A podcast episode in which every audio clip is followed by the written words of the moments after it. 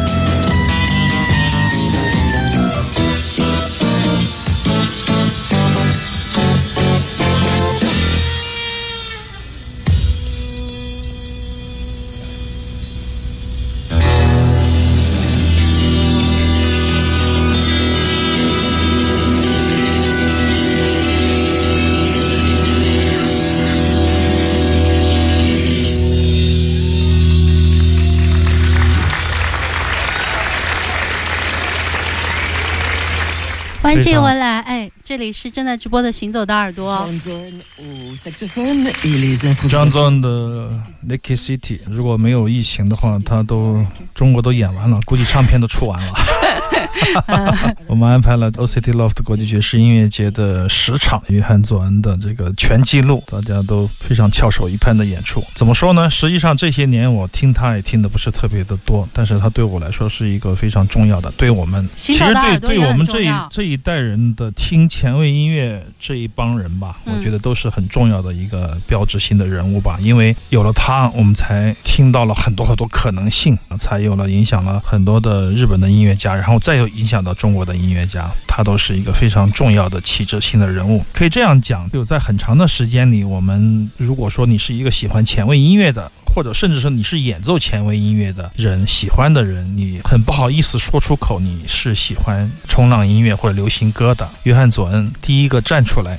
用他的噪音手段演奏了这些东西，从而在整个的八十年代及九十年代这个十几二十年间，全世界的这个，特别是东亚，引起了一种复古的这种前卫的浪潮，就是这一波一波的浪潮，让你觉得目不暇接。这就是他带给听众们的一种。革命性的一种浪潮，就是由约翰·佐恩带来的。而且在他的众多的组合里面，裸城当然是其中最特别的一支了。就是他让人感觉到他在不断的换频道，你知道吗？就是比如说我们在做一档节目，哎，好像有点像我们这个节目，就是他不断的在切换频道，而且是在同一首创作的作品里，你可以听到 Ornette Coleman，可以听到很先锋的这个金属乐，可以听到这个碾核，偶尔他又回到了乡村，甚至回。到了流行的某一个电影配乐的场景里去，偶尔又回到这个 o n e Coleman 和这个 Morricone 之间的这样的一种连接，就是由他的这种神怪的这种奇思妙想带来的。所以说，对你听不出这个节目是什么风格，但是什么风格都有。他很怪，但是他刚让你觉得受不了的时候，突然来了一首，他又给你来点好听的、缓慢的冲浪的吉他音乐，让你觉得哎，好像他们的演奏正常的音乐。这是这个一九八八年在魁北克的一次音乐节的一个当代。音乐节的一个现场的录音，包括它是一个电台的版本的靴子腿，就是对大家听到中间的那个旁白啊，嗯特别有意思啊，特别有意思。更有意思的是，我在查这个资料的时候，有一位评论家说，非常不幸，这个唱片里面包含了广播节目里播音员的评论，这非常令我不安，非常的尴尬。就算是迷人的法语。为什么不能把它剪掉？就是，但是对于很多人来说，可能这才是他更需要的吧。对对，这位评论家特别有意思，他就说我打分打的不高，就是因为有 这个主持人，然后这个吉他听起来音色应该还可以做得更好一点，他的背景噪音可能是底噪有点大，这也是我评价保守的原因。很有意思的评价，但对我来说，哎，这一位主持人的女士的这种非常温柔的声音啊，播报介绍她的团体，介绍约翰·佐恩跟电影音乐跟各。种音乐的连接，这种让我觉得跟音乐成为了一个非常完整的整体，让人在听这个 nike City 的时候，可以听到一个时代的传播的历史。你让这个乐曲变得更丰富了，加入了自己的元素，加入了那个时代的烙印。我是特别喜欢这样的靴子腿的，我觉得这是一个非常严肃的。非常认真的、非常乐迷而且专业的靴子腿，这样的靴子腿谁都会喜欢。我要是一个音乐家，我也会默许这种靴子腿的诞生，因为它就是一个时代的缩影，也是一个记忆中不可被抹去的一个很特别的一个桥段。非常非常好的，一九八八年的约翰佐啊，想起来。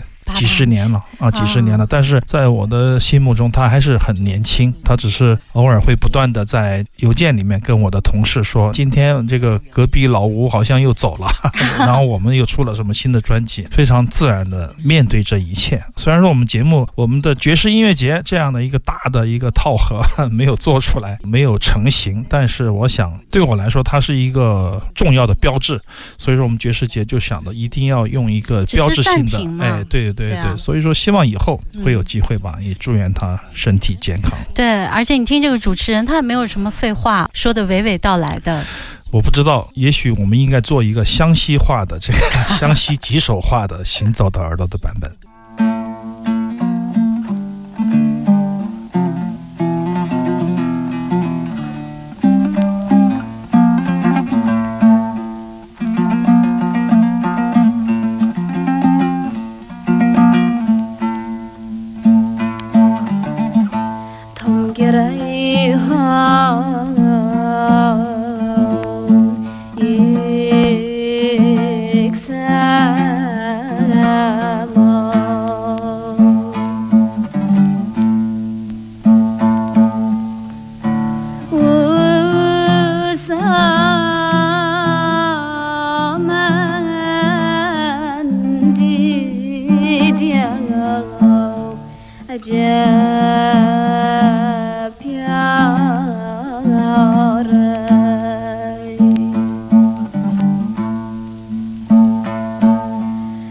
gäbe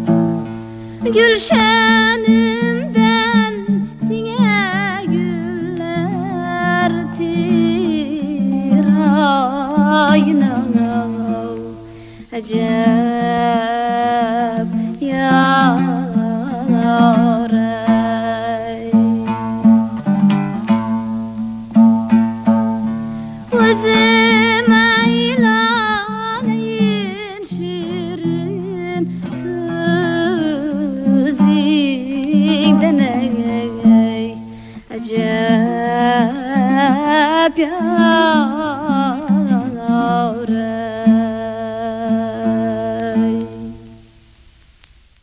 常短小，但是他的延音啊，他的拐弯的地方，是不是你们一个专业的？我我觉得他唱的特别好，嗯，他的那个拐弯非常的自然，然后气息绵延下去那种。对，这是一九八七年出版的一套，我买了三张黑胶唱片，但是我买的时候没有盒子，盒子坏了啊。乌兹别克斯坦的乐器和音乐，实际上是一个合集，在前苏联的 Melody 唱片出版了大量的这些民俗音乐的录音吧，包括一些田野录音，也有学院派。民歌的录音也有文工团的录音，反正这个民俗音乐的这个里面特别的斑驳，很复杂，很多年我都没有搞清楚。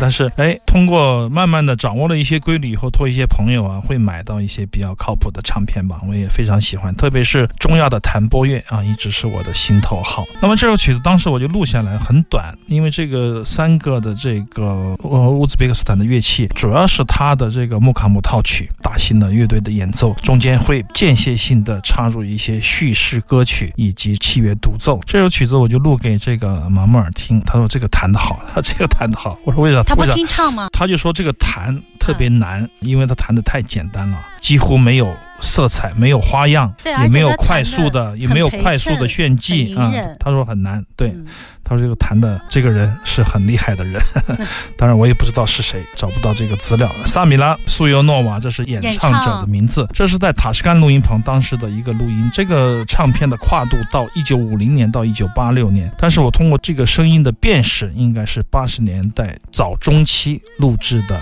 乌兹别克斯坦的器乐的音乐，非常好听，但是也。非常抓人的一首曲子，有点哀怨，对，仿佛会带我们在，特别是在午夜的时候听，你会觉得会身处荒漠，会身处一些很神秘的一些国度，这就是这音乐带给我们的联想。那么以后我们会陆续的这些系列的唱片，中亚的唱片，我们会陆续的争取在每一期节目，也不知道大家会不会厌倦，就是每两期节目至少会播出一首一个啊比较我喜欢的这些音乐家的黑胶唱片，跟大家一起来分享。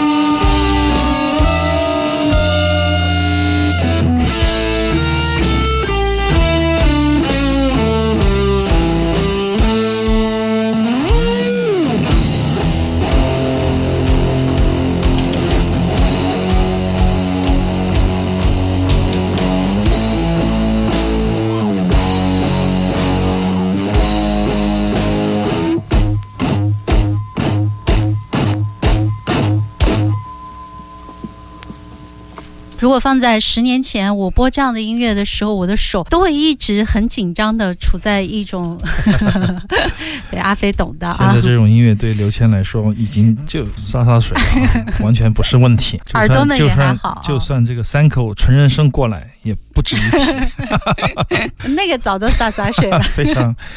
呃，Black Flag，嗯，最近为什么今天播这样的一首黑胶唱片呢？因为这个四系搬家首版，我看到它挂在闲鱼上，我就说我想买这张首版。我好像没有首版，我很多年前买了一张复刻，还是早期版啊。因为呢，正好想要找这个唱片黑胶来听，找不到，我就让四系出让给我了。因为最近在看一本书，在书店买的，叫《我们的乐队也可以成为你的生活》，就是讲这个当年的八十年代早期到九十年代中期这十年间的这个美国的这。这个 hardcore 朋克运动，很多我喜欢的乐队都在里面，写的非常的好。这个作者他也是一个作家，写过关于一个 about girl，关于一个孩子 Nirvana 的故事，还有就是 Jimmy 的传记。Jimmy 那本我也买了。对对对对。满是镜子的房间，大门穿越火焰，金钩灯回忆录都是他写的啊。这本书呢特别好，好在什么呢？他在以每个乐队为基础来讲当时的这个朋克运动，包括现在我们听到的黑旗、肉偶啊。音速青年也讲到很多，最重要的就是这个厂牌叫 SST。如果你是一个朋克乐迷，你应该对这个厂牌非常的熟悉。早些年就是如果你在打口磁带里面能够买到这个 Sub Pop 和这个 SST，都会觉得哎呦，真的是捡到了宝贝啊。那么这个唱片公司呢，就是这个黑旗的，就刚才这个吉他手他开办的，当年自己做音乐，自己做厂牌，拒绝商业，自己搞定所有的一切，这是一个 DIY 的黄金的年代，在。这本书里面也讲了很多很多这方面的一些趣事故事啊，非常非常的有意思，而且文笔。真的是很好，至少比我们写的东西好上十万八千里。我不知道为什么，在一个隔了这么远的一个国度，一个异域的国度，你读这些被翻译过来的文字，带有一些非常非常文人式的那种写作，你仍然会莞尔一笑，找到共鸣呢？我觉得就是因为我们共同听了很多那些在音乐烂音乐，那些音乐，它会。把这些文字的信息也稀释掉一部分，你知道我说的感觉，就是他变相的合谋了这个事件，非常非常有意思。包括这个音速青年，他说这个音速青年 Sony Youth 当年没出名的时候，死皮赖脸的想要。在各种场合表达他们是 SST 的粉丝，然后想在这个地方出唱片，喜欢这个的，喜欢那个的，然后他就在 SST 出唱片了。当他要大公司挖他们的时候，他们又说：“我觉得 SST 已经不是当年的 SST 了。” 因为很多钱去砸他们的时候，他们就觉得呃 SST，别人说为什么你又不喜欢 SST 了呢？你为什么要想离开这个厂牌？嗯，他们出了很多很多我根本都听不懂的烂乐队，而且一个都不挣钱，他还在那出。但奇怪的是，这不正是独立品牌的意志吗？对啊，他们想要做的就是这些事情啊。关于这样的一些烂事儿。特别多好玩的事儿，很有意思。音乐跟那个时代、跟那个社区、跟他们的信仰抗争，还有方方面面都纠缠在一起。最重要的就是对商业的理解，我觉得让我从头笑到尾。他们又那么讨厌钱。但是当他们拥有钱的时候，又那么的爱钱。每个人都会经历，我感觉就是，虽然说我们很穷，但是我想到，当我富有的一天，我绝不手软，绝对要把手下全部开除，所有的钱都是我自己的，哪怕我一个星期请他们吃顿大餐也好啊。马上进入到广告，广告之后还有一个小时行走的耳朵，我们正在直播当中。